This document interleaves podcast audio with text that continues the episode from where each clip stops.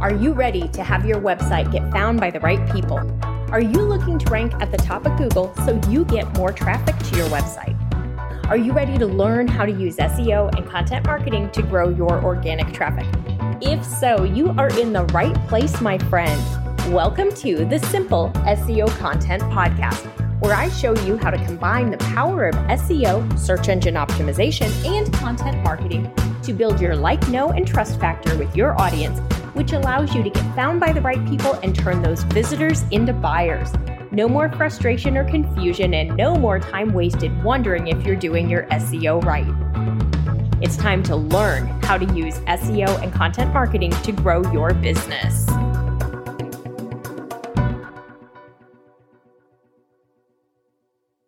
Hey there, welcome back to the Simple SEO Content Podcast. I'm your host, Rachel Lindteigen, and I'm so glad to have you here. Today, we're talking about one of the most common SEO issues, why it happens, and more importantly, how to fix it. So if you've ever found yourself wondering why in the world that page is ranking for that keyword because it is not the one that you want to rank for it. Stay tuned because I'm going to explain to you why it happens and how to fix it in this week's episode.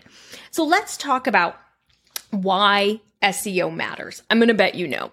Search engine optimization, short for SEO, is the best way to get free organic traffic, free organic equals free, free traffic to your website or blog.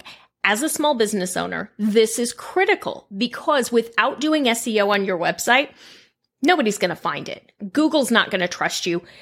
They're not going to show it to people. They're just you might as well not exist. If you have a website without search engine optimization done on it properly, you might as well not have a website because nobody's going to find it. So we want to make sure that people are finding you. So you're doing SEO. You're trying to figure out how to do it. You're doing things like listening to my podcast or attending my free classes, or maybe you've signed up for simple SEO content. So now you're really cooking. You know how it works. You're learning it all. So we really want to be able to control what the user experience is. We want to be able to have the right page show up for the right keyword. And when we're doing our SEO, we're very strategic. We choose a page, we choose a keyword for it, we do all of the things that we need to do to help Google understand what that page is about. Unfortunately, sometimes Google will decide another page is actually about that keyword and it will rank the other page instead of the one you want to have rank.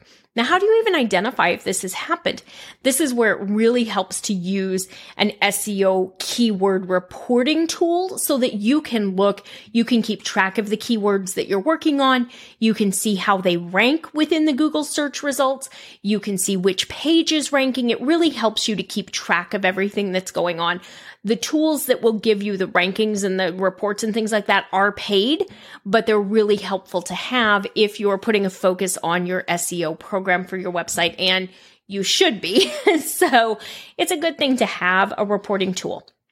So sometimes Google shows a different URL than the one that you want.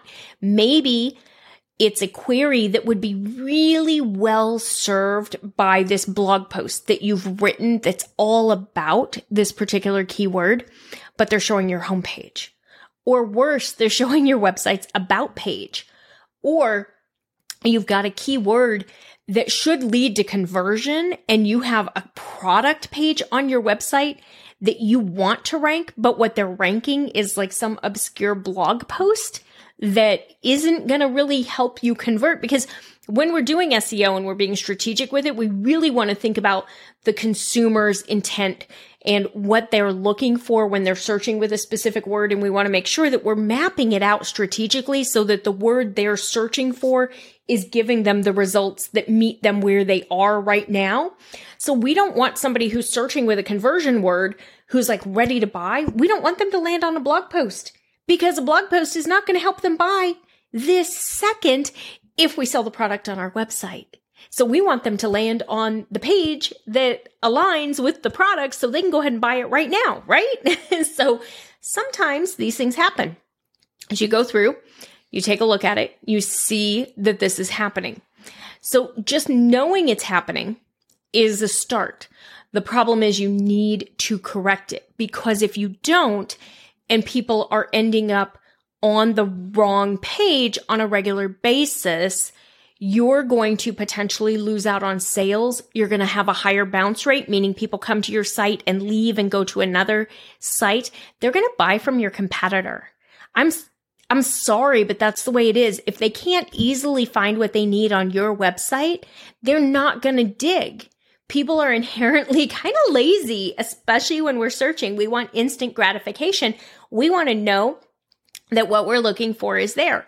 So if you've got the wrong page ranking, it may be that you have a title tag or a meta description that is not engaging to them. They're not clicking. They're not coming through to the site because it's not the information they're looking for. Or they may click, but they may bounce, bounce, meaning come to one page and leave quickly because it's not the information that they need.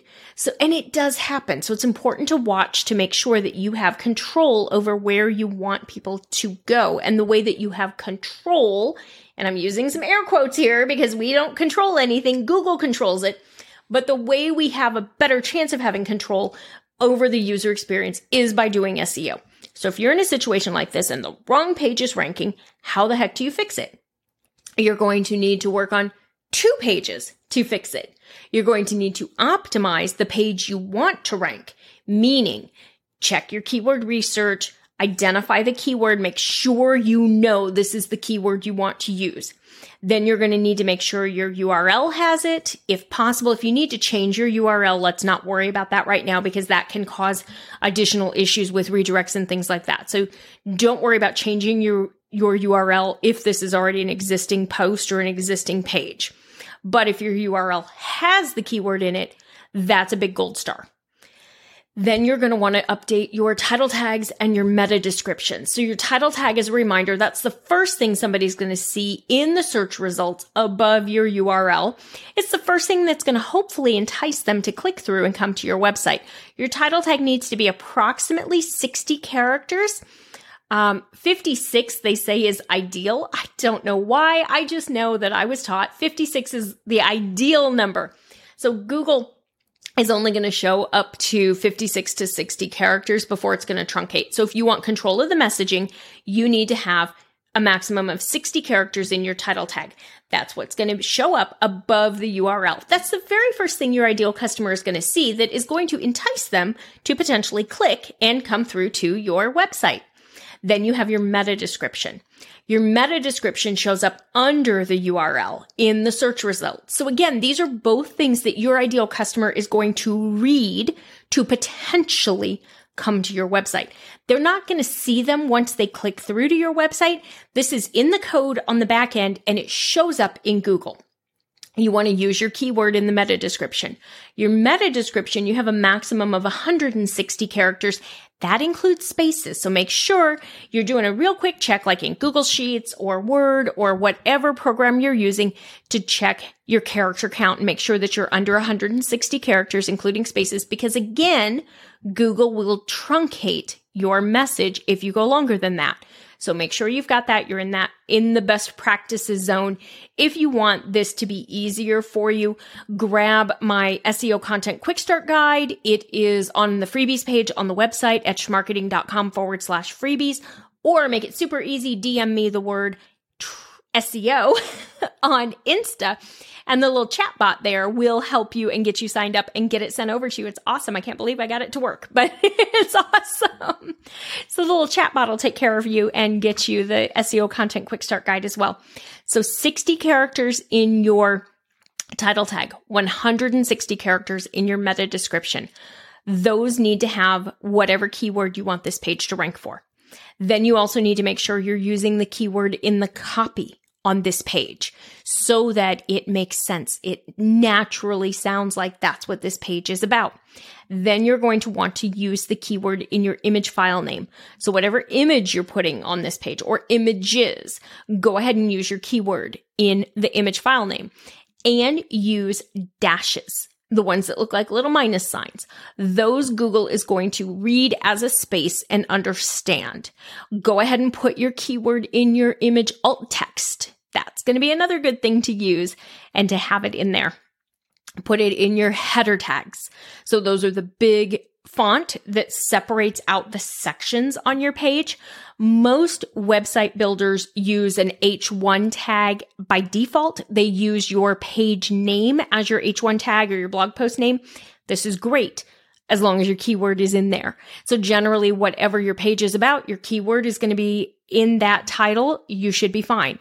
If you have like a blog post and it's three points, three steps, three whatever, your steps one, two, and three, those are going to be H2 tags because those are the sections of your page. And then if you're breaking step one, two, or three down further, that's where you're going to use an H3 tag to support your subsections.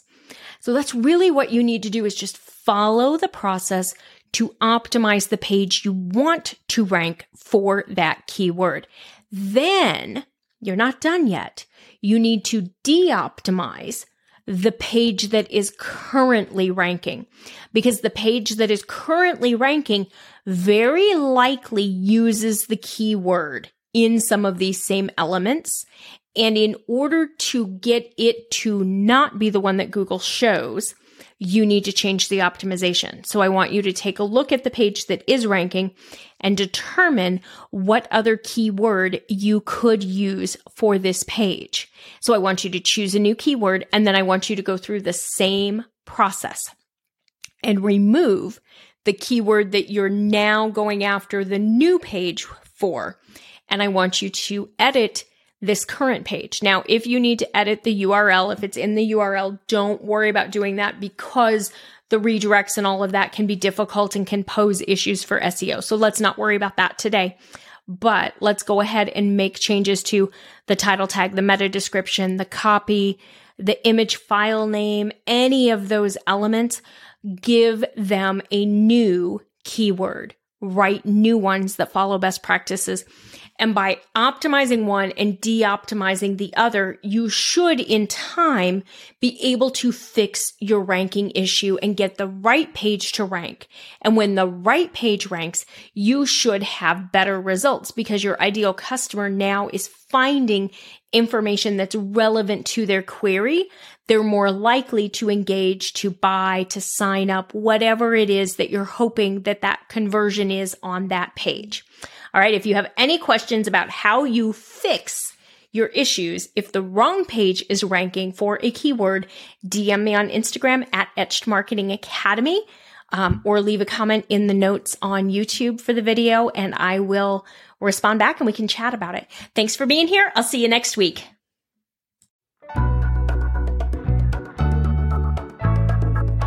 That's all for today's episode of the Simple SEO Content Podcast. I want to thank you so much for joining me. Make sure you visit my website, etchedmarketing.com, and visit the freebies tab.